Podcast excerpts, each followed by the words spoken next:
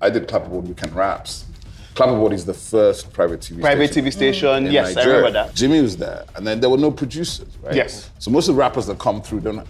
What they're rapping on, they're rapping on instrumentals. One of the first guys that came through in the first time, and he came through hardcore with his crew from Ajegunle, and he was ready. Yeah, and yeah. Shoki. He used to be a rapper. Yeah, no, no, he was he was a rapper. He came that day as a rapper.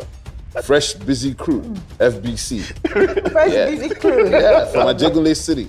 And Shoki was rapping and going off, and I'm looking at him and I'm like, who's this guy, man? The energy was just heavy, but it wasn't quite working. And I remember talking to him and I was like, bro, man, I think maybe you're a dancehall artist. You know, maybe tweak this thing. And I didn't see him for two years. When I saw him two years later, now he's the daddy Shoki that you know Yeah. now. He had found himself, right? And he was ready to go. Hello, everyone. Welcome. Hello. Ah, you people are leaving me hanging. It's okay. This is now the Chinaza Onuzo podcast. Indeed. Welcome to Inkblot Meet and Greet, starring Chinaza Can Onuzo. never, you can never be Produced starring when I'm here. by Chinaza Onuzo, written by Not Chinaza possible. Onuzo, right? And with a couple of people that just happened to show up, and a man that needs no introduction. I mean, Remember what Ibrahim said last time? That when you say this man needs no introduction, it's because you forgot to everything. I mean, His entire bio. like, No. So I mean, so when um, Zulu said that uh, Obi Asika was coming on the show, and she was, I, and I was like, at least you know we will not have, we will, not, we will never run out of things to talk about. Uh, Yes, Yes, sir. because literally a giant of the basically media and entertainment, Entertainment space, space. Mm-hmm. straddled the Nigerian entertainment space like a colossus. yes, Wow. I mean, That's, that's like Nigerian English, music, music, TV, reality shows. Yes, you also enter film, There's but, but let, let, but We're, let, we're coming to film when, Yeah. they, when, when, they, when they allow us. When they allow us. Gatekeepers, keep him out. Lock the gate, hold the door, hold the door. Biko, Biko. but so we're very, very excited that he decided to do this. Um, Zulu ambushed him. She, It's a setup, man. she implied that it was just her and him talking, and then he showed up and met my amazing self and this one, you know. Ah, so, so, so, this is how it goes down. so we are, we are already locked and loaded, right? And he has threatened to ask us any questions, but we will not answer because it is all about him. And Yes. we want to spend a lot of time basically drinking from the well of knowledge. Oh, O'Shea Fountain. Wow. Yes. Welcome to the show. Thank you, man. Thank Obi you. Thank, Asika. In thank case you. people were still sleeping on your. You've met my egotistical partner. yeah, yeah, yeah. He's mm-hmm. shy. Very, very, he's a very shy guy. Drinking violet almost, you know. Oh, so for a lot of people, when you mention Obi Asika, one of the first things that comes to mind, it also depends on which year, right? So if you're like Which year you mentioned him? Yes, because me- early notice, they're about to early to mid notice, Storm Records. And then Storm showed up, and you guys had like everybody. Then Everybody. everybody. Radio, needed to Storm see. Records. That basically was just like, you know, once every other track was like Storm, Storm, Storm, Mm-hmm. Storm, Storm. At one point, sorry, I have to ask this question. Was Olisa working for you at some point? Because it was like that was all, yes, it was as if that was all you used to play. Uh, no, no, no. It wasn't working for us, but I'll, I'll talk about that. okay. So I just wanted to just confirm. So there was that. Then reality TV kicked off, and next thing you know, Storm was basically involved in everything from Big Brother. There's even one called um, the Glo Naija Show. and I just sang. yeah, Naija sings. Oh, yeah, yeah, yeah. I'm just like, wow. To the point where you used to be a guy behind the scenes, and I think you were a judge on one of those shows. Yeah, they found me, man. American Idol? Nigerian Idol. Nigerian Idol, American Idol, American Idol, Mm, American Idol. Mm. Nigerian Idol. That would be good. That thing, you know, dollars, you know that kind of thing. Get paid in You still be dollars, getting yeah. royalty checks. You, that'd be good. so, I mean, how did you do it? Was it always entertainment? Or was it music and then and then and then? No, I mean, I think, um, well, first of all, thanks for having me. I mean, uh, yeah, Zoom, I owe you. um, thanks for having me. I mean, the thing about it is, I think for me, it all comes from the home, right? So, you know, I was I was brought up in a way that my parents were intellectuals and academics and really, really heavily into literature and music. And that affected me from day one. So I wasn't really you know, it's like when you grow up at home, you don't realize that's not how everybody else is growing up. Mm-hmm. So in my house, I mean, I had to read like I think when I was a kid, my dad came one day and said you have to read like a book every week something crazy. Like every holiday, got to mm-hmm. read like 20 books. And somehow it became fun, which is even, I think about it now, I'm like, this is madness. But, you know, I still read like 30, 50 books a year. But then, you know, my mother, my late mother is from Owerri, right? And my father's from Onitsha, I'm from Onitsha, but, you know, the personality is a bit different. She met my dad, my dad would be telling you how cool he was and how, you know, he's the guy that gets all the ladies and how he could dance. The man couldn't dance. At least, at least in my lifetime, I never saw the man show any evidence of dancing ability, right? But my mother had all the skills. She could dance. She had the rhythm. Um, she went to college in the States, her first degree, and did a lot of firsts. But other things about it is she was playing drums in a girl group on campus. Nice. You know, so the sort of creative side, I think, comes from her. And with that, the music, love for the music, I think, comes from both of them because my father was heavily into jazz.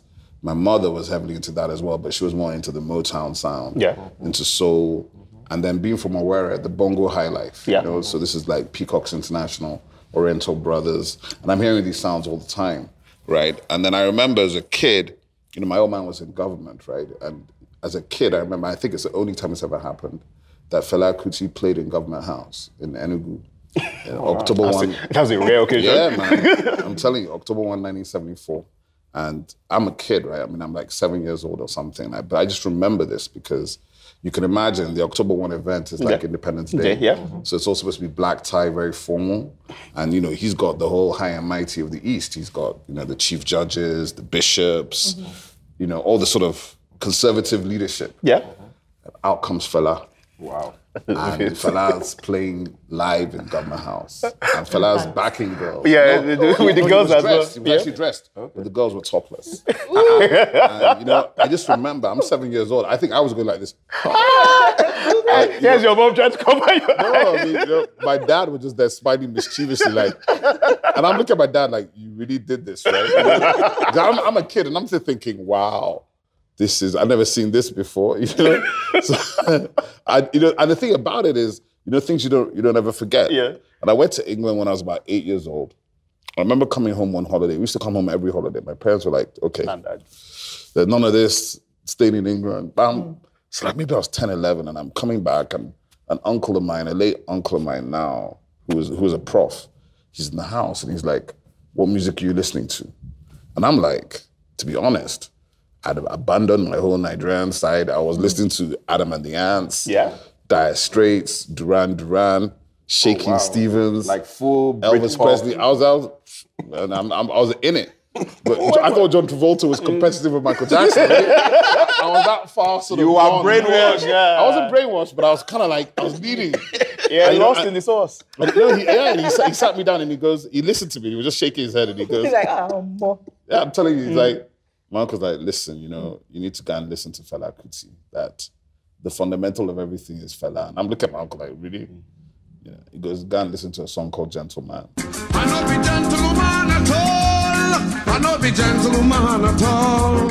I not be gentleman at all. Oh. And because of him, that holiday, I listened to Gentleman like 30 times. And I decided that Fela was God or something. You know, I was just like literally like, okay.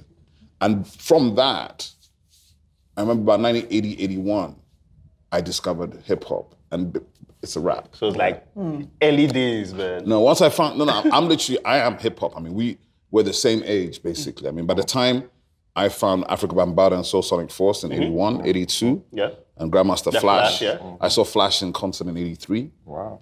I, saw, I bought I bought Run DMC's first album in New York in '83, Jekyll and Hyde.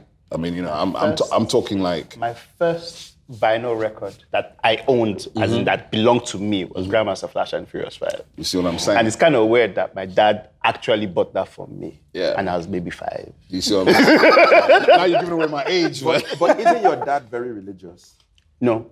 But my mom was very religious. Okay. yeah, Imagine my dad buying me a record that is not ladder to heaven, and I'm, and I'm, and I'm like, okay. I said, no, no, that's me. I was, I was, I come from a family of radicals, so I was busy. By the time I'm 16, 17, I'm, I'm promoting clubs in London. Okay. I'm a DJ and I'm promoting clubs, and ah, no, I'm because Oh, so you, you were a DJ. oh, I'm still a DJ, man. Now I get That's how I met Jimmy Jatt. I, Right. I met him by Kate going to case him out. I wasn't. I was like, you know, they say you're a DJ. you, could, you, could ask, good you? you, could ask, you could ask Jimmy, man. He was like, Yeah, yeah, no, no. So, so for, so basically, yeah. So yeah, the music. I think my first passion is actually football. Okay. Yeah, for real. And I played it high let's level. Settle this now. Let's settle this mm. now. What club do you support? and at Liverpool since '77. Uh, so uh, uh, As in such a deflating uh, response. No, no. So I've hated Liverpool for many years, so it's fine. No, it's okay, We it's have- okay. we- we- so like now we're having seats. I don't know how to move my chair. who would you support? Is that- Arsenal. Oh, oh, I see. Okay. They're, they're losers. The North London. you know. Man United. Oh, United, Manu. How does it feel Yes. right now? Mm. Do- Hold on. Let's carry on So like, so like when Liverpool played Tottenham in the Champions League final, mm. I was like, is it possible that both teams, Teams can lose, you know, Yeah. because that would. But if one has to win, Win, I had to say it with, with We will give it to Liverpool. like literally. And then you met years. Jimmy Jatt, what happened next? Oh, you want to? Moves along The swiftly. segue. The segue. So I met, I met Jimmy. I met Jimmy. Literally, Jimmy. I met Jimmy around the time of my sort of introduction to Lagos, really, because mm-hmm. you know I didn't grow up in Lagos. I wasn't, you know. So when I first started hanging out in Lagos, really for me is the summer of '86. I'm like 17, going to be 18 October that year, and I came here for my. I had a gap year after my A levels. So my gap year, I'm going to go and work at the um, World Trade Center in Lagos, right, on Broad Street, and that was my job. But you know that wasn't my plan. My plan was, you know, I'm coming to Lagos, Lagos, to, pa- to rock, party, do all my things. And being a, I came with like 300 records, uh, DJs. I'm, I came with an agenda. So I come to Lagos, and um, I think, you know, just going around town, and I'm hanging out with my. Olisa's my cousin, and we're hanging out. We're going out all these different places, and I keep running into two particular DJs because I'm always checking the DJ. And I, you know, if you're a DJ, you check the Yeah, DJ. yeah. So, and in those days, there were really no clubs. There was Prince's in Federal Palace, which was like underground, and then there was um, Bagatelle and Bacchus, and Bagatelle and Bacchus were really Lebanese. Yeah. So you know, we had to campaign to get black music played, and they might play you Michael Jackson around 1 a.m. for an hour. And, that, and then, then you have to be happy, right? So this is like 85, 86. Mm-hmm. And I'm like, nah, that's not working for me. But Jimmy Jatt and another guy called Bola Fresh Wave. And Yeah, Bola Fresh- Wave, Fresh Wave, yeah. of course, now Fresh Wave is still doing it. And he was like the king house Yeah, party yes. DJ, all the old school jams. Jimmy was like the guy playing a little bit of hip hop and stuff. So I went to get a Jimmy Jatt mixtape, which was the hottest thing you could do in Lagos in, at that time. And his shop was 17 Odo Street. So I get to Jimmy's place and I'm casing the joint. You know, I'm, I didn't come in there like a friend. I'm coming there in my head. I'm like, come on, some DJ in Lagos. He can't have any skills. What's what's what what, what what's he gonna tell me, right? Not that I had the, the skills, just just like I'm coming from Flash and those guys. I'm like, okay. But I get to his shop and Jimmy had a setup where if you walk into the shop, there's like a thing going all the way around. And on this side, he has four sets of turntables, t- 12 tens, mixer 12 tens. Then that side, that side. So like maybe there's one, two, three, four, six sets. Yeah. And the first thing for me, I'm like, oh shit, he's got Technics. And you know, if you're a DJ, you know, Technics SL 1200 or SL 1210, this is the Rolls Royce. And mm. Jimmy's got like six pairs. I'm like, oh, ooh, okay. So I walk in and I'm like, okay. And the, and the second test for me is like, I'm like, yeah, man, you know, I'm trying to get a mixtape. I never met him. I'm trying to get a mixtape. He didn't know who I was. He just listened to me, some English speaking guy from London with a high top. My high top was very, you know, Very, we're very kid. no, for real. Pre Big Daddy Kane. Kid hadn't, e- kid, Kid hasn't shown kid- up kid yet. hadn't even shown up yet. Kid showed up in like 87, man. Kid 'n Play. So I'm like, I'm like, yeah, man, you know, I'm, I want this, I want that. And Jimmy's like, I gave Jimmy a hard list because I was thinking, come on, Lagos. Yeah, exactly. I'm in Lagos. It's gonna be, it's gonna have all this soft commercial music, you know, Leverts. And I'm like, pfft. so I give a list. I give him a list with the hardcore tracks. It's like, hey, you got if you got Kool Moe Dee, if you got Rakim, if you got this. And frankly, he had like 80%. So I was speechless. I was like, really? You've got all these records? So I had to check myself. I was like, ah, so this guy's for real. so I went back out to the car. Because I actually had all the records myself, up, yeah? which I hadn't told him. I went back to the car and I brought out all my records. So I like said, game ah, recognized no, no, no. Yeah, no. I was like, listen, man. Obviously, you're the real thing. Here are my records. Make a mixtape that you like, and if you have anything here that you don't that you don't have, Yeah. do it for yourself. You can have a copy because normally, as a DJ, you have two copies of every Yeah. record, especially the ones you're going to use to break down. And that's like how I met Jimmy. And we've been we've been tight 35 years. I mean, Awesome. yeah, yeah, yeah, yeah. No, Jimmy, Jimmy is the truth. I mean, if people want to understand the foundation of the music industry, Jimmy Jatt is like the core, at the core foundation, because you got to understand the way this thing evolved. At that time, there were no producers, right? There's nobody doing anything. It's Yeah. like It the guys who are producing are doing like the reggae stuff, you know, the the sort of mid '80s pop, Yeah. you know, mandators all these kind of guys. Uh, we're hearing them, right? Majek was about to come, Ras Kimono was coming, but if you're 17, 18, that wasn't hot to us. We're listening to hip hop. We're trying to find something for us, and there was really nothing for us. I mean, I think that's that's the first thing. So I went back to I went back to England, to university, right? Kept doing my thing, you know. So that's how I met Jimmy Jatt. weird was that um, we're secondary school and had one of those what you call like summer break, right? Mm-hmm. And then we're like have to have a party, and everybody was screaming, "Okay, so who are the DJs out there?" Yeah. Mm. We couldn't afford fresh waves, so we're like, "Okay, if we all put money together, we'll be able to get Jimmy." And then I think we put together like 80 grand.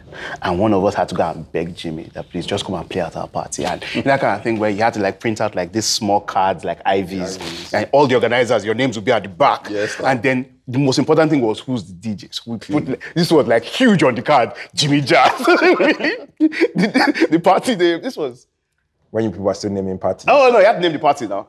Shit, I'm trying to remember the name of the party, but it was just like Jimmy Jatt was huge and our names were underneath it. So I was like, yes. And when you're handing it out, people are like, wait, who's coming? Jatt? Okay, we're there. Let's just say at my Pamela friend's does house. the marketing for us. No, but you know, the, see, the funniest thing about it is you just talked about something that a lot of people don't know. Yeah. But when we did, me- if I fast forward, Yeah. 1991, Yeah. and I come back to Lagos, done, I'm in law school, and again, I'm been thinking about this whole situation. I'm like, man, I can't club to this Lebanese music all night. You know, there needs to be something else, right? There's nowhere for us, right? It was just house parties. Yeah. So I was waiting for one of my guys, Datola Fora, who's like my brother who was in London and was with me, who understood what I was doing. I was like, bro, you need to move back to Lagos. Olisa was on TV doing uh, Sprite, NTA2 Channel 5. Channel 5, he had no, this before we even sec- got to yeah? I'll tell you about that. And so I'm like, I've been always feeding him, you know, music videos and trying to get him to play more hip hop on his show. Yeah. And whatever. But then at this time, and there's a guy called Namdi Aneli who's much like an older brother. And that's the original Storm.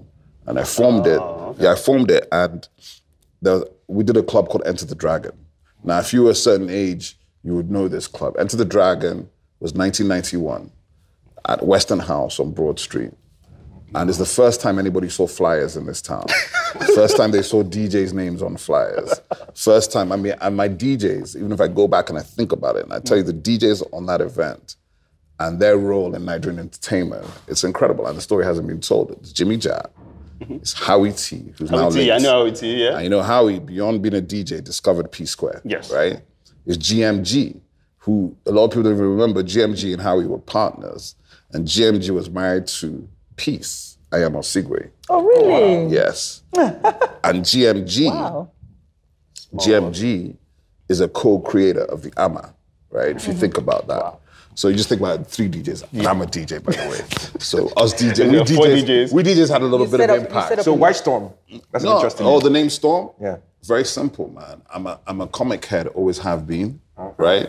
The Storm, the name Storm came from Ororo. Yeah, oh, Okay. X-Men. X-Men. Yeah. right? And the logo was very simple. It's like a black fist Yeah, and then and the like, elements, right? so it's black power. Oh, nice. Yeah. So Storm, Storm was very sort of literal. Yeah. And it's the same philosophy that I've always had, which is that what we do matters, and what we what we will project is about that, right? So with that situation in 90, in '91, with Enter the Dragon, I remember I remember this thing so well. It was a Chinese restaurant on the eighth floor, and they had the whole like the double floor, the whole floor Yeah. of Western House, right?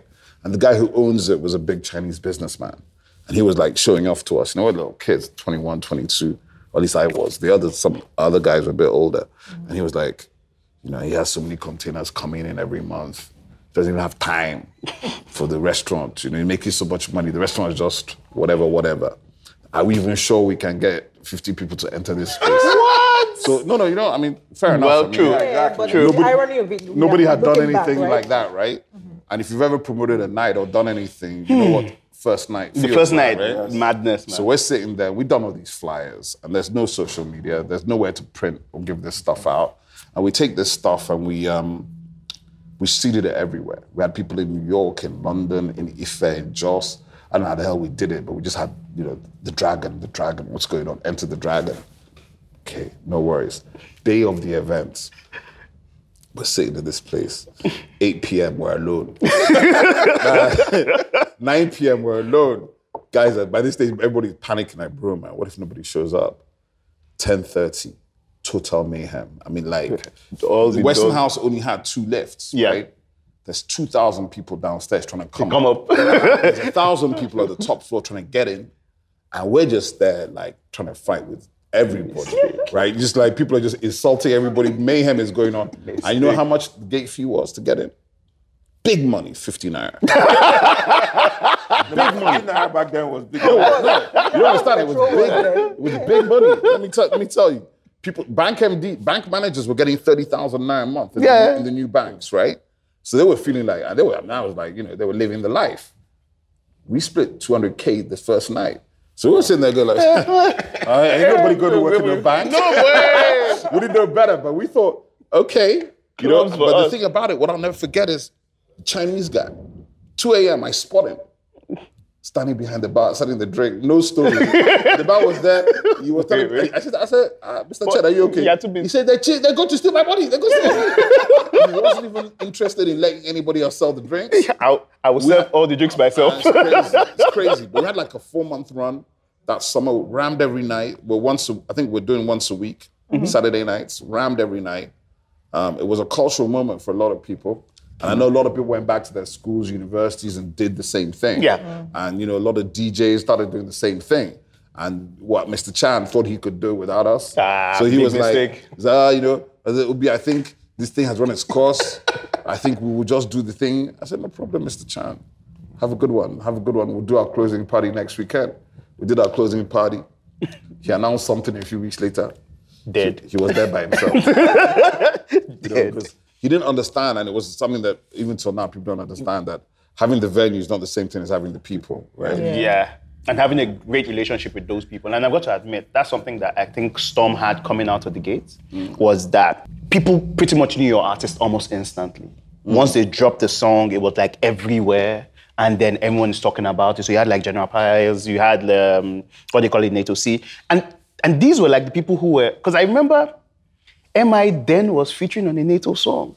you know that kind of stuff where it's Well, weird. You know, it's funny because people don't realize. I mean, I think it's like you've got to look at it. If I look at it like this, right? Because that period is like a decade forward. Because I left. I mean, I stopped doing it. We did. I did Clapperboard Weekend Raps. Clapperboard is the first private TV Private station TV station, yes, I remember that. And we went and created Clapperboard Weekend Raps and so was Sprite. Yes. And produced those two shows and put them on the air. Yeah, And- Olisa was on Sprite. yeah, he was the presenter, but he, Yeah. he, he was the director producer of Clapperboard Clapperboard, Weekend yeah, Raps. But I think I created both shows, right? But the thing about it, or at least co-created them. But the thing about it is that um, on Clapperboard Weekend Raps, which was really interesting because we used to have the rappers come through, right? And they come through, but before we let you go on air, we could audition you. Yeah. So it's like a live audition in front of all of us before we decide that you're worthy of the camera. And Jimmy was the DJ, right? You see? And Jimmy's the DJ, and the opening and closing montage of the show Yeah. is Jimmy cutting cutting, up. yes, yes. And, and we make sure we put his address of his shop. So the whole country knows, because we had it syndicated on 30 TV channels. The whole country knows 17 Odo Street. Uh-huh. That's Jimmy how we. Jack. Because now that you remind me, that's, That's why how- we picked. D, that's why we picked Jimmy to No, be no, the DJ at this stuff No, because it was it intentional. was like the biggest thing. It was intentional. We knew that there's no way to promote DJs. If we put him in like that, at least kids, clubs, schools, Yeah. his number's there, Yes. the address is there, his name is there. So Jimmy was there, and then there were no producers, right? Yes. So most of the rappers that come through don't. What they're rapping on, they're rapping on instrumentals. You understand? So Jimmy had all the instrumentals. You understand? Some human, some human beatbox, but instrumentals. And um, I mean, I'll tell you a couple of funny stories about that. Not, well, not funny, but true stories. The first guy, one of the first guys that came through in the first time, and he came through hardcore with his crew from Ajegunle, and he was ready. Daddy Shoki. Yeah, Yeah, Daddy yeah. Shoki. He used to be a rapper. Yeah, no, no, he was he was a rapper. He came that day as a rapper. Fresh, busy crew, FBC. Fresh Yeah. busy crew. Yeah, from Ajegunle City. And Shoki was rapping and going off, and I'm looking at him and I'm like, who's this guy, man? The energy was just heavy, but it wasn't quite working. And I remember talking to him and I was like, bro, man, I think maybe you're a dancehall artist. You know, maybe tweak this thing. And I didn't see him for two years. When I saw him two years later, now he's the Daddy Shoki that you know Yeah. now. And he had found himself, right? And he was ready to go. And we had a bunch of other guys who were like, you know, these kids that come out from London, whatever, and they were stuck in Lagos and, you know, whatever, or they were, whatever was happening with them. A bunch of these guys used to come through. Some of them were great rappers. The host of the show, which is really interesting, the host of the show was a guy called Freddie, okay? A Block was his rap name. Another brother living off crime. I always loved that name. It was, a, it was a hard, hardcore name. But let me tell, let me tell, let me tell you something funny about him. Freddie today, he's worth like hundred million dollars. Doing what? Uh, he became a real estate guy in the UK. Okay.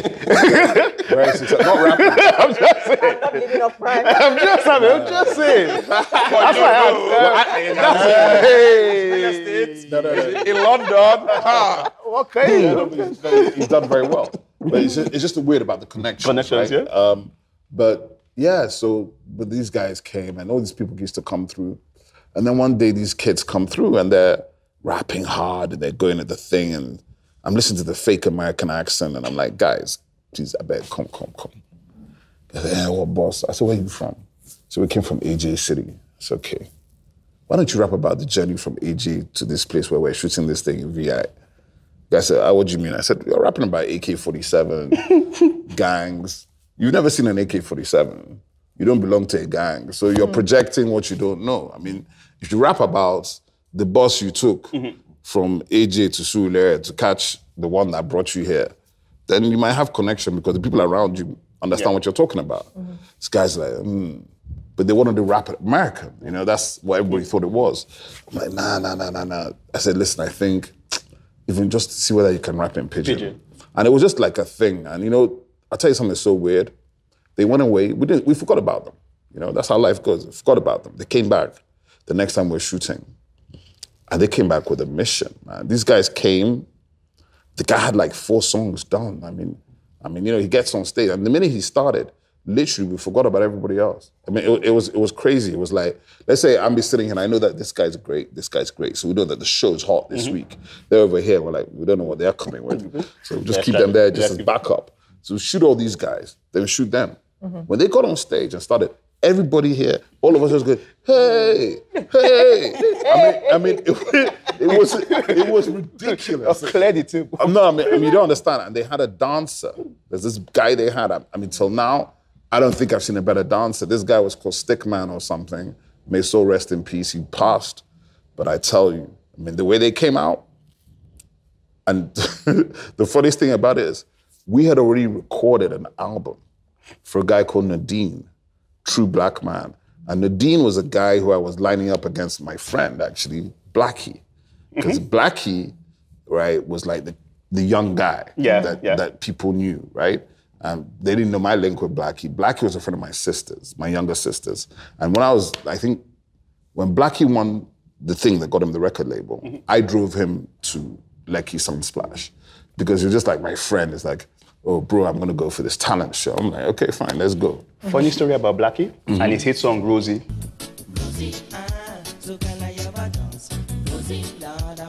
In the video, Rosie is like my wife's auntie. You see that? You see that? So every every family Edward, event, man, Edward, we bump into you- her like, ah, Edward, man, I hope Rosie, hey, Rosie. So I hope Edward's hearing this, man. No, no. So listen, Blackie, Blackie's like family to me. So I'd taken him down there. So I'm like, I used to call him every day. I said, I said, Edward, man, I've got this guy's gonna end your career. Edward Blackie be like, what are you talking about? I said, I'm telling you, this boy is vicious. And this kid was from, I mean, he's not a kid now, but at the time, he's a civil servant in, in Abuja because we never put out that album. Album, yeah. Um, we shot a video, I think. We tried to shoot a video for the first single, which was called True Black Man. I can't even find the dat tape for the album. I've been looking for the dat tape for 30 years. I mean, it's crazy, but he, he was incredible, right? And um, yeah, that whole Clapperboard Weekend Raps basically led us to the Junior and Pretty album. Because what happened was I had the feeling it was going to be Junior. no, I mean, it no, was they're the ones that are rapping, but you know what happened? You heard this thing, I'm like, okay, come here. Let's go, let's go. We, 'cause I recorded it in Clink Studios in 92 with Kingsley Ogoro and Simi Apiola. Simi was Hi, the engineer. Yeah. Simi was the engineer for the Nodine sessions, right? And, you know, yeah, the, he hated me then because I was busy fighting over the samples. I was like, man, bro, you got this funny click sound from the mm-hmm. music because then we didn't have a lot of production. Yeah. So you get this metronome click in the mm. beat. And I'm like, nah, nah, nah, nah, nah, nah, nah. I need double bass on this thing. And I'm kidding. I'm bringing Jimmy in. Jimmy, come in, sample this thing, put it in. Can you do that? Yes. Double, double the bass. Can you do that? Yes. I said, all these things are too tinny. So we were just like fighting over that stuff. I said, okay, you know what? I did that one there, finished it. Then I went to Agos Studios and Papa. There's this crazy guy called Sam Ababot, who was professor, he was on TV, or was commentating about football. But he had a son, Sam Jr., mm-hmm. who was a musician. So I made the Junior Pretty album with him. And he's the producer.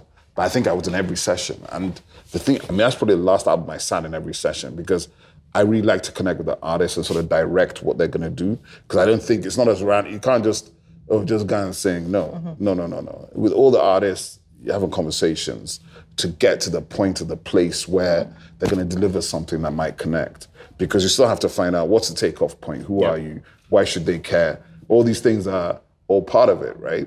But a lot of times you don't necessarily know. So this is the question that's brought me as I listened to the story.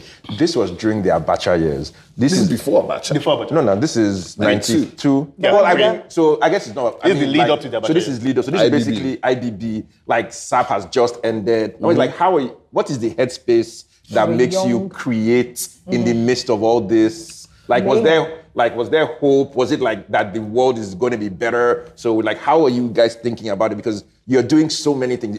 Even listening to you, I can feel the, The energy. energy, the hope, the aspiration. What I'm So- just seeing is film, film. no, yes, more of a series. I was thinking to Get Down Yeah. in my head. That the Nigerian Film. version of the Get Down. Oh, the Get- this is the Nigerian version of the Get will Down. basically be awesome, Yeah. but that's a whole Yeah, no, no, no, yeah, yeah, Yes. it would be. But, but I'll tell you this: I think it's like this. First of all, I think it's that hip hop attitude, like mm. refuse to lose. We didn't even understand. I mean, I wasn't prepared to listen to anybody telling me it's not possible, mm-hmm. right? Because you're telling me this is impossible. I'm looking at you like, really? Mm-hmm. Okay, no problem. It's not possible. But when we come out the next day and there's 2,000 people out there doing the thing that I told you they were going to be doing, you're going to be like, oh, okay. So I've seen 30 years of people telling me it's not possible. Every time they told us it's not possible, we went and did it anyway. And it's, I think it's like, you know, if you if you if you are prepared to be limited in your thinking, you can't really get anything done. Mm. And I think that what we were talking about, what I've always known and what I've always pushed is that there is an underlying global value that lies within the Nigerian.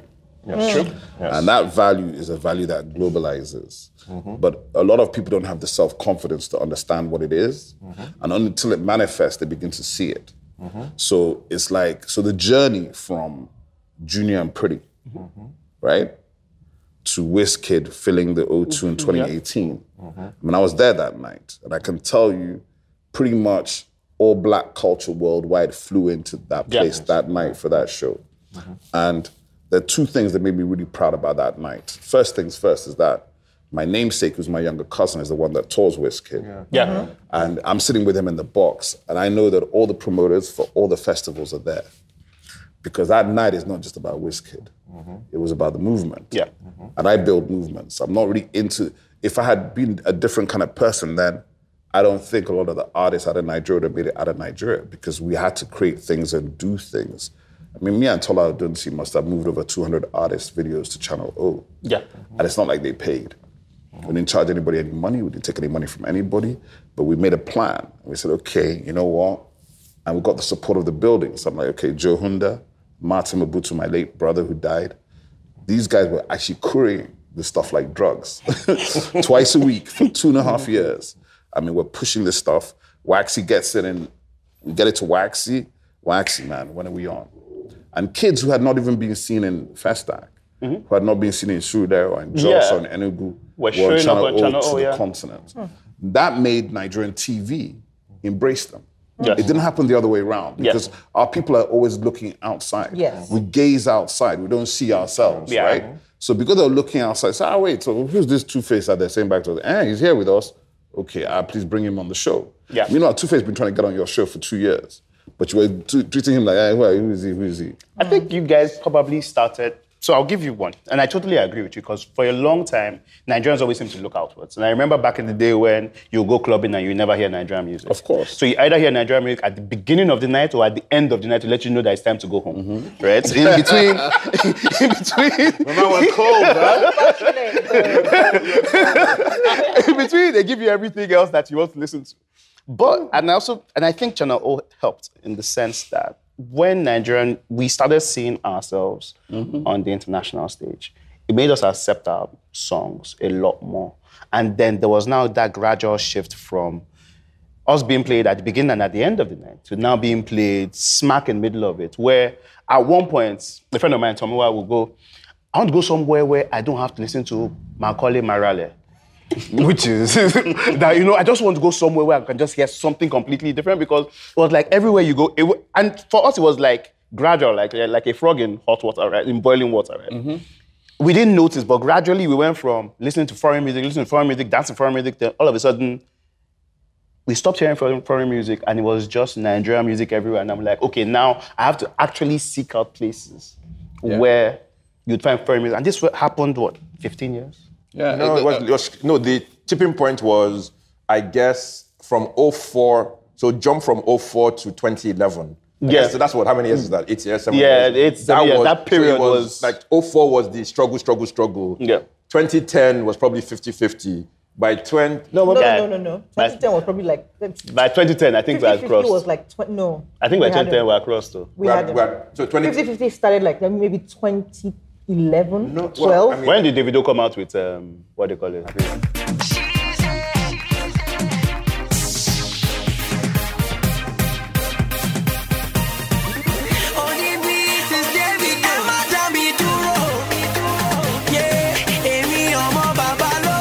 I think Damage was roughly about when I just stopped hearing foreign music in the clubs and it was just Nigerian music. And I was just I like, mean, so I, That drill must have been like 2012, 2013. No, but there's something 2012. that you said that was very interesting about, and this is, and I always wonder that maybe this is one of the things that is the difference between music and movies. Mm-hmm. Nollywood is a purely local phenomenon. Yeah. Like it, so that sense of superiority that sits on local stuff mm-hmm. is fully there with Nollywood. Like when we first, when I first started making, like, they will blink as if they could see me before when I was in private equity. When I make film, you, you, you make film?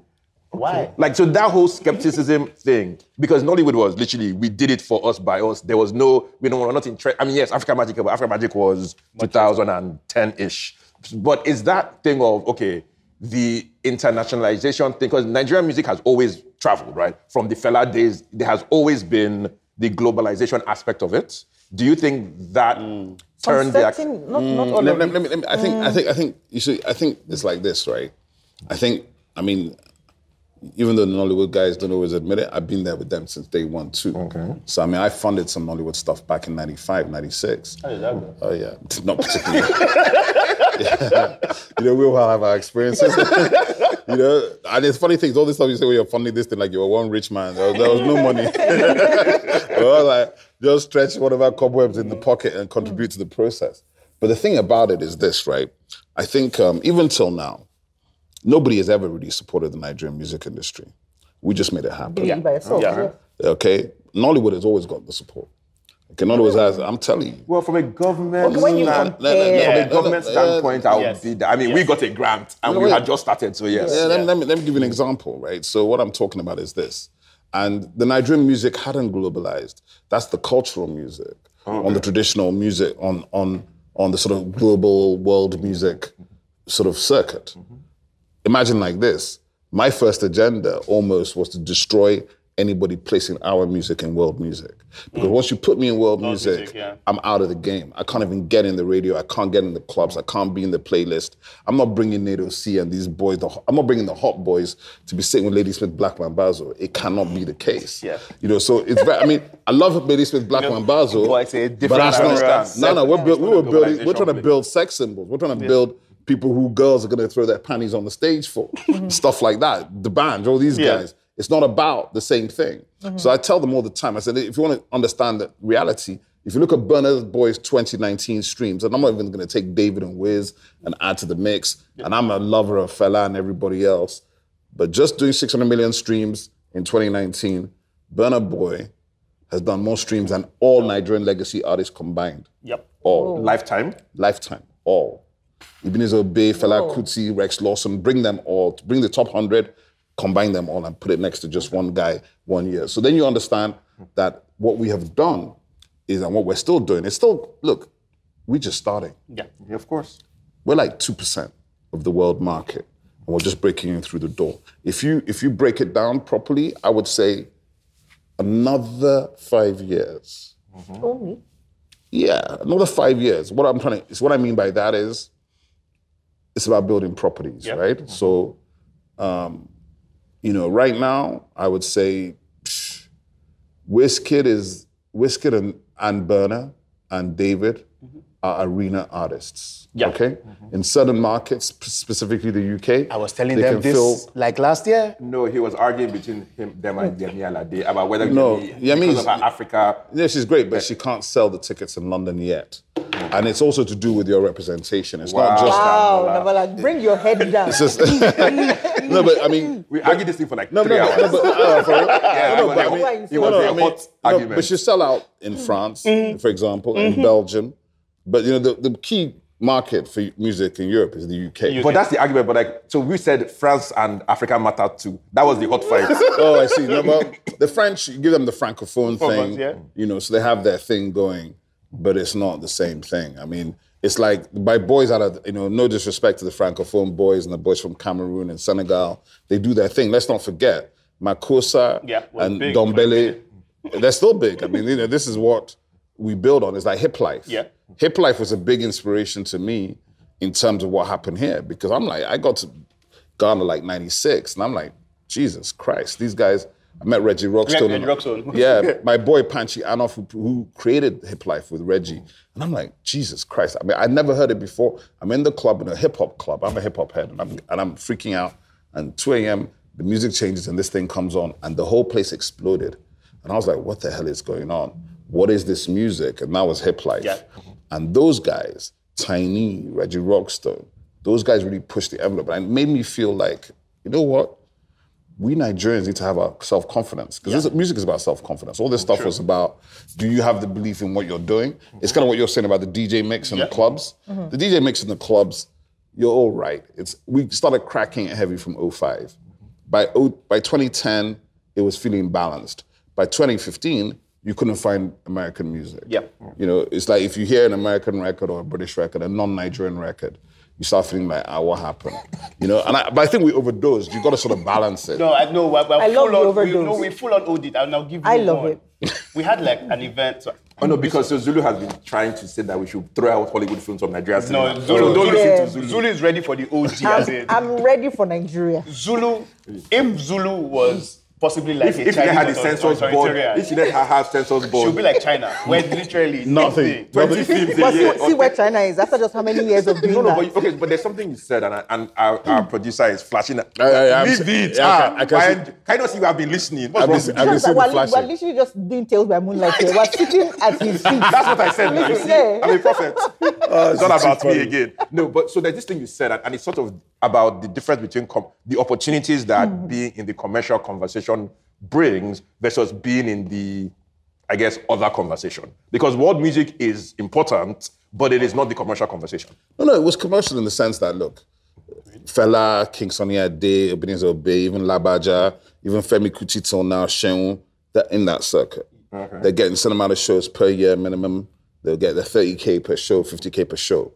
But it's not the same as having 16 year old girls in cities all over the world singing your songs. Okay, hmm. That's pop culture. Yeah. So what has happened is we've placed ourselves bang in global pop culture, and that is what my agenda always was. That we're not. We're You're not, not like you're not niche, you're it's not like in Bollywood. subgenre, It's like yeah? Bollywood, right? Bollywood has great actors that are known, great female stars. Mm-hmm. Guess what? Nobody wants to be them. Mm-hmm. except the Indians. Mm. Yeah. A lot of people, a lot of people want to be these Nigerian stars. Yes. that's a different connection that we have. So that's I- how we globalize. So that's a valid, and Bollywood is actually a very good example because it's a. but it's the same thing for Nollywood. yeah, You think? Of course, if Nollywood, listen, let me tell you something. I'm never Okay, wait, get let, let me. Nollywood. This, So this get is the part I want. This is the I part I want to going to hear. actually be our first part one, part two. this is this is this is part I want to hear. So like Nollywood, you said like the like Bollywood. So Bollywood how would versus Korea, effectively. So how That's would you place? difference How is, would you place? How would you place Nollywood? I think, look, for me, Nollywood is an incredible story that remains untold, right? I think perhaps the greatest story that's not being told is the story of Nollywood. And I keep telling them, I'm like, you know, you people sit here, we debate back and forth every day. Where's the story of Nollywood? How Nollywood happened is a debate, right? Kill the debate, just make the bloody film, make the series so that people can understand how this thing came. Because, you know, the only things you see is this little BBC docu from back in the day. Forget all that. Nollywood was bootstrapped. When people talk startup, that's the original startup industry, mm-hmm. right? Mm-hmm. So Nollywood is a startup industry. So is the music industry. And the music industry has been the primary inspiration for the startup boys anyway. So all the tech boys doing startups, they're all coming out of the music industry vibe, right? And Nollywood should have been able to claim that as well, because Nollywood, to be honest, came first in the sense that by the time Nollywood was breaking, the music industry wasn't in the same place. The major labels left here in 93 Yeah, and left everybody hanging. Sony, Polygram, they just bounced, right? Mm-hmm. So the music guys were now hanging. But people like Shina Peters and Adewale Ayuba were selling 2 million records in 92. Yeah. It's not like they weren't selling. Do you understand? They were getting their checks, right? But when this thing happened, Bangida's thing happened, and all the labels left, and there's nobody to say, oh, this is how we're going to go forward, right? Mm-hmm. But Nollywood, right? Nollywood is like revolution. And the second part of the problem with Nollywood is the fact that free to air television in Nigeria mm. does not provide commissioning. Yes. Because you have to understand that Nollywood is primarily a TV game, it's not cinema. All this thing that gazing at cinema all the time is television. Yes. Yeah. Nollywood is built on television. That's why Nollywood is perfect for the streamers. are built on Yeah, and television. Nollywood is perfect for the streamers. Mm-hmm. Just focus on that. And the truth of the matter is, look, for me in Nigeria, if you go back to the 70s, Nigeria had 13,000 screens, right? Yes. Pre Dolby. It is the Dolby investments that killed the screens in Nigeria because all the screens were mom and pop stores. Guys couldn't afford the was- upgrade. yes, upgrade, So now you have what 180, 200 screens, right? If you, she mentioned China. We don't have China's money. China built 9,000 cinemas a year for 10 years, right? That's 90,000 cinemas, right? That creates an ecosystem Yeah. Mm-hmm. that is of enormous power because beyond that, they're creating content as well. Yeah. They're creating merchandise. They're pushing it all through. In Nigeria, you still have a disconnected marketplace. Mm-hmm. So you don't have the content at the level you want it. You certainly don't have the merchandise. You mm-hmm. don't have the goods from the products you're creating. So we're not monetizing through the value chain, right? Meanwhile, if you break it down fully, I would say Nigerian actors, comedians, sportsmen, athletes, influencers, and musicians have easily a billion followers Yes. Yes. in 2021 Yes. where's the goods and the merch for them to monetize their following? There's a big gap, right? So that's why I say that it's still just starting. Mm-hmm. And as we evolve and progress, Nollywood itself, I believe, I mean, it's weird. You know, I'm looking at the numbers and the feedback for Amina, mm-hmm. right? Yeah. Top 10 in 42 countries. Yeah. Yep. I had an option in it in 2017, mm-hmm. and I really didn't like it. I mean, I've been pushing for the epic movies nonstop. That's my thing. I'm like, listen, when, why are we making superficial things when we've got the richest stories on the planet, right? Mm-hmm. You think the Greek gods are anything? Let- Was, what's was the difference? based storytelling? No, no, I mean Shango and Thor. This is I said, listen, the X-Men at what? $60 billion at box office? Mm-hmm. Where the Orisha? The Orisha are the X-Men 10 times boom. Where Shango? Thor is $20 billion. Shango's broke in Lagos. Whose fault is that? It's our fault because it tends to be our own lack of ability to engage ourselves. Or belief, or lack of belief in the story? No, no, No, it's no, not no, lack we of belief in the it's, story. it's, it's in It's pulling it off properly. It's the, co- I don't even think it's that. No, but it's not because Amina is basically an example of it was done on a Nigerian budget. It wasn't done on an international. Budget. Yeah, but nobody budget. likes it in Nigeria. no, it's mixed. No, I it's don't think- mixed. That's no, a harsh version. I think I think It's I think. I think it's like this. I think Yeah. I think that with Amina, The he could have story of Amina would sell. That's It's what I'm saying. That's what is happening. That's why it's for Yes. two countries. But the execution of the film, but it well, I think the execution has its challenges. Yeah. Yeah, Execution. um, I said I, I certainly I certainly felt that they could have told the story better. Mm-hmm. Um, I felt that they made an effort with the period costumes and the sort of ba- big battle And that's scenes. the thing, they can do the better if they were better funded. I'm You not even see, sure. I don't think that it's Let a, me tell you something though. I think I think a lot of times in Nigeria, Everybody especially was non funded. funding, they talk about money, No, money, but money. when it comes matters, to epic, No, no, wait, wait, yeah. when it comes to an yeah, epic, When it comes to everything. Yeah, yeah, I hear you. but epic I hear you. I hear you. But I come from somebody that produced well over 200 music videos and mm. content pieces and reality shows. We know how to cheat production. so yeah, yes, yes, you could. I mean, look, movies are made with a half a million dollars mm-hmm. in other countries that look like they're made with 500 million dollars. It's all about what you're. You know, I think that there are excuses for certain things. For me, Half a million I would say. reach you this You, market. they, we No, no, don't no, do half a million. I was about to say, but let me not argue too No. much. But and again, the infrastructure in those countries look good. No, you The don't have to. have No, listen, you don't have to tell me. When you see our music videos, you think that is how it looks. When we go on sets to make a music video, I always laugh. I said that somebody comes to the set of the music video and they see the final product. Like, how did that happen? I said, bro, because we're creating fantasies. So even even in Nollywood, speaking for ourselves, we do the same thing. But, but one of the difficulties of film mm-hmm. is time is a problem, right? Of course. So you see, and time is money. So leave aside all Of of, course. that. But the cha- so there's a so the way my head so it, on, I did the math one day. Don't get me twisted though. I know budget is an issue. No, it's not even that. What I mean, like, so a Nigerian movie that costs, um, let's say I spent fifty thousand in a Nigerian movie, the equivalent production value that you get for spending fifty thousand in a Nigerian movie is probably the equivalent of three or four times that, even as we are. Of course. But the problem is that like fifty thousand is generally there's a base level of suspension of disbelief that you can do per budget level. Yeah, of course. So if I give you five hundred million, five hundred thousand dollars to a Nigerian, they will make it look like five million. Yeah. But then the problem understand that when you get Nigerian 500 million, they're trying to make a film that should be worth 20 million. So that's where the gap is. Gap is, so, you so you see, those are the things that you see where like our ambition is Is like is against driving. budget. Of course, like your pockets and your ambition. So, so like we are constantly jumping over. I mean, so and so funny. Like we we, we we we call it like all of our films. We are always more ambitious. So like the one that Damola still drags us forever is New Money. So we made New Money for maybe a hundred k max, something like that, right? This is a movie about a billionaire family, right? Who I and we sit in Money. their world fully. It's not sitting like, oh, we go there for one day and we come out. We are fully in the billionaire world, and you're just you're trying to. It just, we're just in tight spaces, and I'm just like, please, uh, where's the so, money? so my point is like, but you see, that suspension of disbelief, the audience will follow you. Mm-hmm. to it. but the people, so, so like, Damola was like, no, Nas, please, let's, if I go to make a film about rich people, let's never do this again. Because you cannot, because there's a certain level. There's a level to which you can't fake the fun. Exactly. Yes, but you see, we, I was like, no, people like that film. They agreed with us that if you ask them jam question, of course they're not billionaires, but they are rich enough for our. It's okay. so, so, so that's basically that trade. But you see, if that film is traveling and you're saying those people are billionaires, in their head they're thinking crazy rich Asians, right? Yeah. Where is the jet? Where is the yacht? Where is the all those things? just things? give me the stretch limo. just at least, you know. Well, ne- next time, next time, talk to some of us. We can get you some of those things. You see, no, but no, but see, You're going to be getting a lot of calls. no, but see, the thing is, I, I mean, look, my my belief is that I think Nollywood, right? And you know, it's funny. I think there's so much more to come. Oh, yeah. yes. Um, I I don't really think the surface has even been scratched. I kind of feel like there's so many genres that are untouched, right? Yeah. Yeah, I always talk about the epic stuff.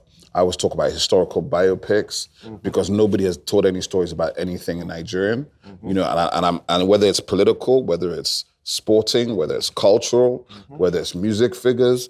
I mean, you know, if I name ten names here, Fela Kuti, Zik, Awo, Sardauna, Ebenezer Obey, King Sunny Ade, nothing on any of them. And that's just five people. So But the if story, you- If you were to flip it, for example, and call it James Brown, there are like about five movies about James Brown. that's what I'm saying. I mean, Nelson Mandela, they're over 70. They're over much 70. every black They're American every- actor has played Yeah, that's, that's, those are the movies. If you go to the documentaries, Documentaries, uh, I mean, Obama so- alone has probably at this point he has five movies about my man Yeah. just left. But I mean, and, and the crazy thing about it is, if you know Zik's story, none of them is close to Zik's story. Oh, yeah. Maybe only Mandela. And the thing is, we don't project our people, and we therefore don't tell the story, and it hurts us Yeah. because what ends up happening is it's a theory of reductionism. So Nigerians are always reducing themselves. Yeah. They'll say, "Eh, what do you do?" No, don't don't play with this, these people. we don't have a celebrity culture. Is it about celebrity? Is, it, is this is not this is not about celebrity No, though? no, you know what I mean. The thing you said about reduction, about reducing ourselves and all of that. We don't know how to idolize people in a healthy way. you know, the way the Americans do it. You think so? I mean, BBN would disabuse you. Even But- but our no, no, no. But I think no, no. But let No, me tell you the even truth. BBN. Those are still superficial things. I think what it is is this, mm. right? Mm-hmm. Let, let- you know, you know. The problem is this. This is what I see anyway. That in Nigeria, and it's it's part of a bifunction of social media. Mm-hmm. Nigerians are very emotional people mm-hmm. and very reactive, and as and by nature, for the last five years, what I see Nigerians do is sharing negativity, seventy to eighty percent of the That's time. the thing. We always want to bring people down. Whatever well- money you have, you're fraudulent. But Yeah, you know, that's what I'm you're, saying. So you're a when you're, whore. when you're, thank you. So because you're sharing negativity, Mm-hmm.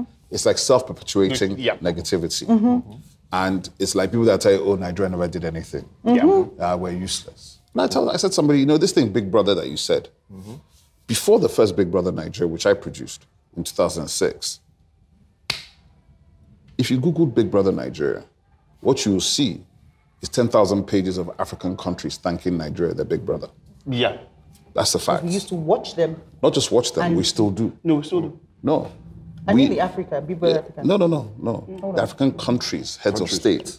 Because of the 54 African countries, Right. Nigeria is directly responsible for the independence of 46. Right, right, right. Okay. So, and when I say responsible, I So don't just you were mean. referring to us as Big Brother. Yes. Yeah, oh, right, right, right, Because right. it's not just that. I got it. Look, it's like South Africa. Yeah. Right? My South African friends and brothers, look, listen, man. Somebody said to me the other day, oh, how do I look in the continent? Can, you know, South Africa lead the continent? I said, it's not possible. How? I said, no disrespect to South Africa. I love them. But we lead the continent. Why do we lead the continent? We earn the right, right? Why do we earn the right? Well, South Africa declared apartheid, right? There are things that Nigeria We took did. Nelson Mandela in for a period of time. It's not just Mandela. I'm just saying a bunch of I mean, them. the things are that they're Yeah, mul- it's multi-layered. like, we've multi-layered. every So peacekeeping, if you yeah. go and look at the Anti-Apartheid Commission at the United Nations, it is chaired by Nigeria Yeah, from sure. beginning Yeah. to end. Sure. If you read the statements made, the Frontline Commission, the South African Defense Force, Nigerians, all Nigerians paid income tax to South Africa for 35 years. Over half a million South Africans went to school in Nigeria free through secondary school and, and university. And Becky was here free in university. So it's not, of course, no, no, no. So The things you don't, don't so don't talk to me. We're not the same. You oh, understand? Tell them. No, no, I, no, no, I do. Tell them, OB. The last time I was in, I mean, I've been in SA for years. Last time I was supposed to be in SA this week, actually. I was supposed to be in Durban. But you were supposed to be here. yeah, yeah. Afrexim can Well, wait. you have to please. be here. Afrexim I'll be can Afrexim can wait. wait. Yes. Yeah, 'cause I- they, they didn't have my check ready. Yes. So That's it. The Zulu made the call. I said, no, you know, forget, forget those clowns. Run my check. Forget those clowns, man. Forget those clowns. No, but, but like you said, I think it's like, but all, it's also the responsibility of the storytellers, Yeah, right? mhm, true. To tell the stories of the greats, because we've produced so many greats. But you know, if you if you sit there and all we talk about is a negative, then that's all there is to talk about, right? So it's I think it's always about those people who can see the light and point you to the light. If we want to live in darkness, we can do that too. And some people seem to think that's the best way to live their lives. I just think that's not the energy that anybody should really be projecting. We know the difficulties, we know the negativities, but I tell you what, the spirit, the character, the talent, the intelligence Yeah. of the Nigerian has always been world class. The fact about it is, do you recognize it? And if you recognize it, Do you celebrate do you engage it? And if you engage it, why not celebrate it, right? So whether it's Fela Kuti or you know any one of our millions of young talents, right? It's it's a long history, man. We got. It's just that when you when I, if I really think about it, I'm like, there's a thousand, if not a billion, untold stories sitting in Nigeria. The world has run out of stories. Yeah. If you don't understand it, that's what it is. Asia's done. They've done Asian stories. They've done the Chinese stories. They've done the Japanese. They've done Europe. I mean, Europe has mined itself and is now going back to do remakes, right? Mm-hmm. Africa. The land of original mythology. Well, internally. Yeah, but no, no, that's the land of original mythology. We don't need to be telling any other stories. If you just enter the cosmology of the Yoruba, the cosmology of the Igbo, you have at least within them alone, you have entire franchises. Yeah. But you know, what I was saying, the reason why I was saying we haven't engaged these things is that's the balance, that's the battle with colonialism. Because when the colonials come and tell you that everything about you is hmm, negative, negative, you and then take believe it, what they have. You believe it, so you haven't taken your title because you're now a Christian, right? Hmm. You're you're conflicted. And that a conflict is the internal conflict that has damaged Africans. So Africans do not actually push out their essence. Do you understand? And our essence is our value. And that's the fundamental truth about it. And when we engage our value, we always win. Because you can't touch it. The, our essence is actually, it's like if you look at black Americans and you look at us, you know we're all the same, right? Same, Yeah, same. but, We're first cousins. different. The first cousin. What's, what's the difference? Because they're They West seem Africa. lost. Most of them are West Africa. They seem lost. Hmm? They're Most not of them are lost. West Africa. Oh, no, I, I said they seem. How do they seem lost? It, they're not where they're supposed to be. No, no. So it's that. So that. Well, no. So, I would totally disagree with that. So I would say that like that double-mindedness is not them, it's their society. So it's not them because they have them or us? No, no. I mean, so so Black Americans have there's that thing they say double-mindedness where you are in your home, but there there's also institutions and stuff that your don't welcome you. Yes, but that's not them being lost. They have fought No. for their place now, so they don't. It's not They're not about- lost. No, no, no. I'm not. Mm-mm, I don't mean it in that sense. I mean in the the whole essence thing. It's mm. like they're there for a reason. They're there. That's their home, etc. But they are black. Of course, they know that. Yeah. No, yeah, How but you see, I- no, yes, not- but you see, but you see, that's I, I understand, I understand what you are saying, but I think that over the, this thing about history. So if I have a th- like 300 years of history in a place, and I'm telling those stories and I'm celebrating those stories, that the way you find yourself is to is where do you come from, and they have tons of stories about where they came from. The difference was like those stories were not getting told. It's the same thing. It's only like remember, like we grew up watching like black stories, but it used to ebb and flow, ebb and flow. Mm-hmm. But now they now feel that they can tell their stories. Remember, there was a time when just it's just 15 years ago, the only black movie being made by Hollywood was Tyler Perry, mm-hmm. right? They stopped all the like all Everything pretty else. much everything stopped, right? Mm-hmm. But now you're seeing different stories emerge. When you're able to tell your look at when they see us, the Ava DuVernay thing about Yeah. the that boys. story was would never have gotten made. It continue like like just go 10 years ago. You get what I mean? So being able to tell your stories, I mean, Underground Railroad, I mean, this like, I mean, so I, I mean, I, I, just like, now their stories. yes, I like Django Unchained, but I mean, no. as Will Smith said, Nah. he's not doing that for Quentin Tarantino, right? Because it's that kind of thing, right? Yeah, I mean, I mean, let me let me let me let me even let me add to it. Like, let me put it to it like this. And the reason why I mention is like this: the number one collaborator and the number one partner and the number one people that have uplifted Black people on the planet are Black Americans. Yes, that's mm. right. Every benefit that Black Africans have comes from the work they did. So for me, I think anybody in Nollywood who is not engaging them as a first point of partnership is missing the point. Because you've got to understand like this. We live in a white world. It's not, it's not theoretical. You live in a white world, right? It's, it is what it is. Some people don't understand racism because they haven't lived in the West. I lived in the West 25 years. There's a construct to this world. It's a white world. Black guys don't get the same access, they don't get the same funding. And when they do, it's because of extraordinary things have happened, right? Mm-hmm. The biggest funding anybody's ever gotten for anything to do with African music is Beyonce for Black is King. Mm-hmm. And thankfully, she used five Nigerian co-directors, a co-creative director who really directed things, a Ghanaian chap. She embedded all the fashion designers, all the musicians, and pushed the money through them. And that is something that no African could have done because you couldn't have gotten the budget, Yeah. right? And then I see Africans bitching, oh, Beyonce's cock right. I thought, are you kidding me? You spent 10 years getting her to the position where she would lead and do you could do thing that, yeah. don't ever be hating on yourself, just hating on yourself. That's one side. The other side is when you look at like my brother Jeymes Samuel, right? Yeah. He's Seal's brother. Also related to my wife, by the way. Oh, nice one. Jeymes. I'm just saying. I'm just I have a problem. I'm just saying. that- No, but First Rosie, now Seal's brother. Who's next? no, no, but Jeymes. You see, the thing is this. This is crazy. What I'm talking about. Jeymes is a London boy. Yes. Right. Jeymes is a musician. Really. At heart. Been doing his music music for 20 years. He's been Jay Z's best, one of his best friends for like 15 years. And Jeymes is just who he is. And the movie Jeymes made is specifically about what you're talking about. It's about the fact that people didn't see us. Yeah. Mm-hmm. To the extent that we didn't even realize we were in BC. If you're a black kid sitting in Africa in the 70s and 80s and watching cowboy films, you're not even asking why they know Why black are no people. black people? Yes. Because it hasn't occurred to you that Yes. this is actually an issue. And if you're growing up in America, you're, it's the same thing. It's like, oh, really? We're not in the film, mm-hmm. right? Now it's like, are you kidding me? Of course we're in all these things. We're in all these stories. Mm-hmm. But we didn't have the opportunity. We didn't have the budget. Like you're saying, it's like Nollywood, right? So the Nollywood journey is the same journey as a black filmmakers in America. That's what I'm trying to tell you. And what you see is this, is that, yes, in terms of the essence being lost, dislocation does that, right? Mm-hmm. Nobody asked to be sent to America. Nobody asked to be a slave. But what I see is this: is that you see, sometimes in Africa, and a lot of times I think Black Africans we don't understand the power we wield by combining. Black American women, right? Every year, their spend, their consumer spend, not investment, is more than the total revenue generated by the African continent. That's 40 million Black American women make more, spend more money on lifestyle entire- entire than the entire continent generates as economic base. What that tells you is that your primary economic partnership should be with the Black Americans. But we're busy chasing white boys who are not really primarily interested in doing partnering with you the same way. And that's the same problem I see in Nollywood. I see it in music side. I see the comedian. Do you understand what I'm saying? Because if you've got the right partners right now in the States, if you're a black woman in 2021, you're hot news. Because everything now is Black Lives Matter. And I tell people if I had a female partner, I'm putting her in front. I, I, in fact, I wish I could be female, change my sex. no, because. I can get you a week? Uh, the- um,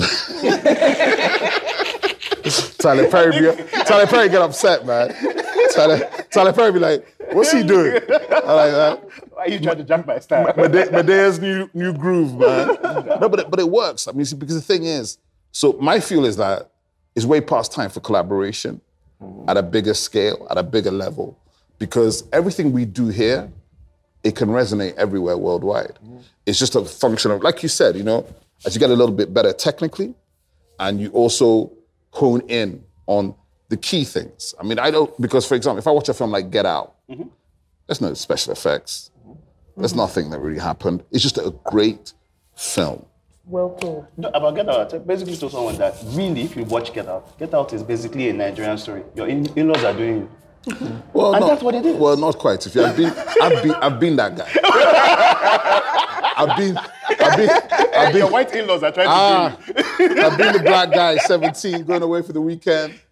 I hope I come Girlfriend, back. girlfriend white, and they know other black people within 10 miles. I hope I come back. Man, Okay, let on me this, tell on this laughing note, I believe we do need to. Okay, yes. Oh, God. Eh, Especially because we can even hear the, the, Yes, the cinema has started cinema has working. started. All right. So, our Thank sound. you very, very much. As I said, we like when I said That at was the beginning, painless. I was being facetious about slightly, but about drinking from the well of knowledge, and I did not even know How that- much how much it was going to be. So Yeah. thank you very much for being very open and very. No, we don't thank our guests when they show up like this, like this. But I think this, this was no. I'm serious because Yeah. like this was like because so one of the things that the others? because no no no no I mean like so the sense of history. So like we spend a lot of time making stuff, right? Mm-hmm. And so we talk a lot of, about people's individual journeys. Mm-hmm. So this weirdly in my head sparked a journey of a movement. Yeah, Believe me, much he wants to cry. movement. His eyes are tearing up. Yes, he, he gets very, very, very. He gets emotional. Emotional. Very easy. No, I rarely get emotional, but Yes, and then when he does, now starts to cry. No, no, but I'm, but I'm in the sense that like,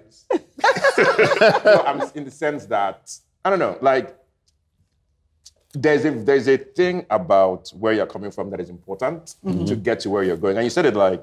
No matter, because one of the things about you see the inflection points and all of those things, mm-hmm. and how industries change and evolve, mm-hmm. like it's history, man. And I, thank you, I really appreciate it. Let me just let you know. that's a pleasure, man. I mean, you know, you guys set me up. and, um, or Zulu set me up, but I'm, I'm But here. um, yeah, so let's just round up. So thank you guys. Keep watching IMG Yes, thank you very much. and listening on all your favorite platforms. Peace and love. Merci beaucoup.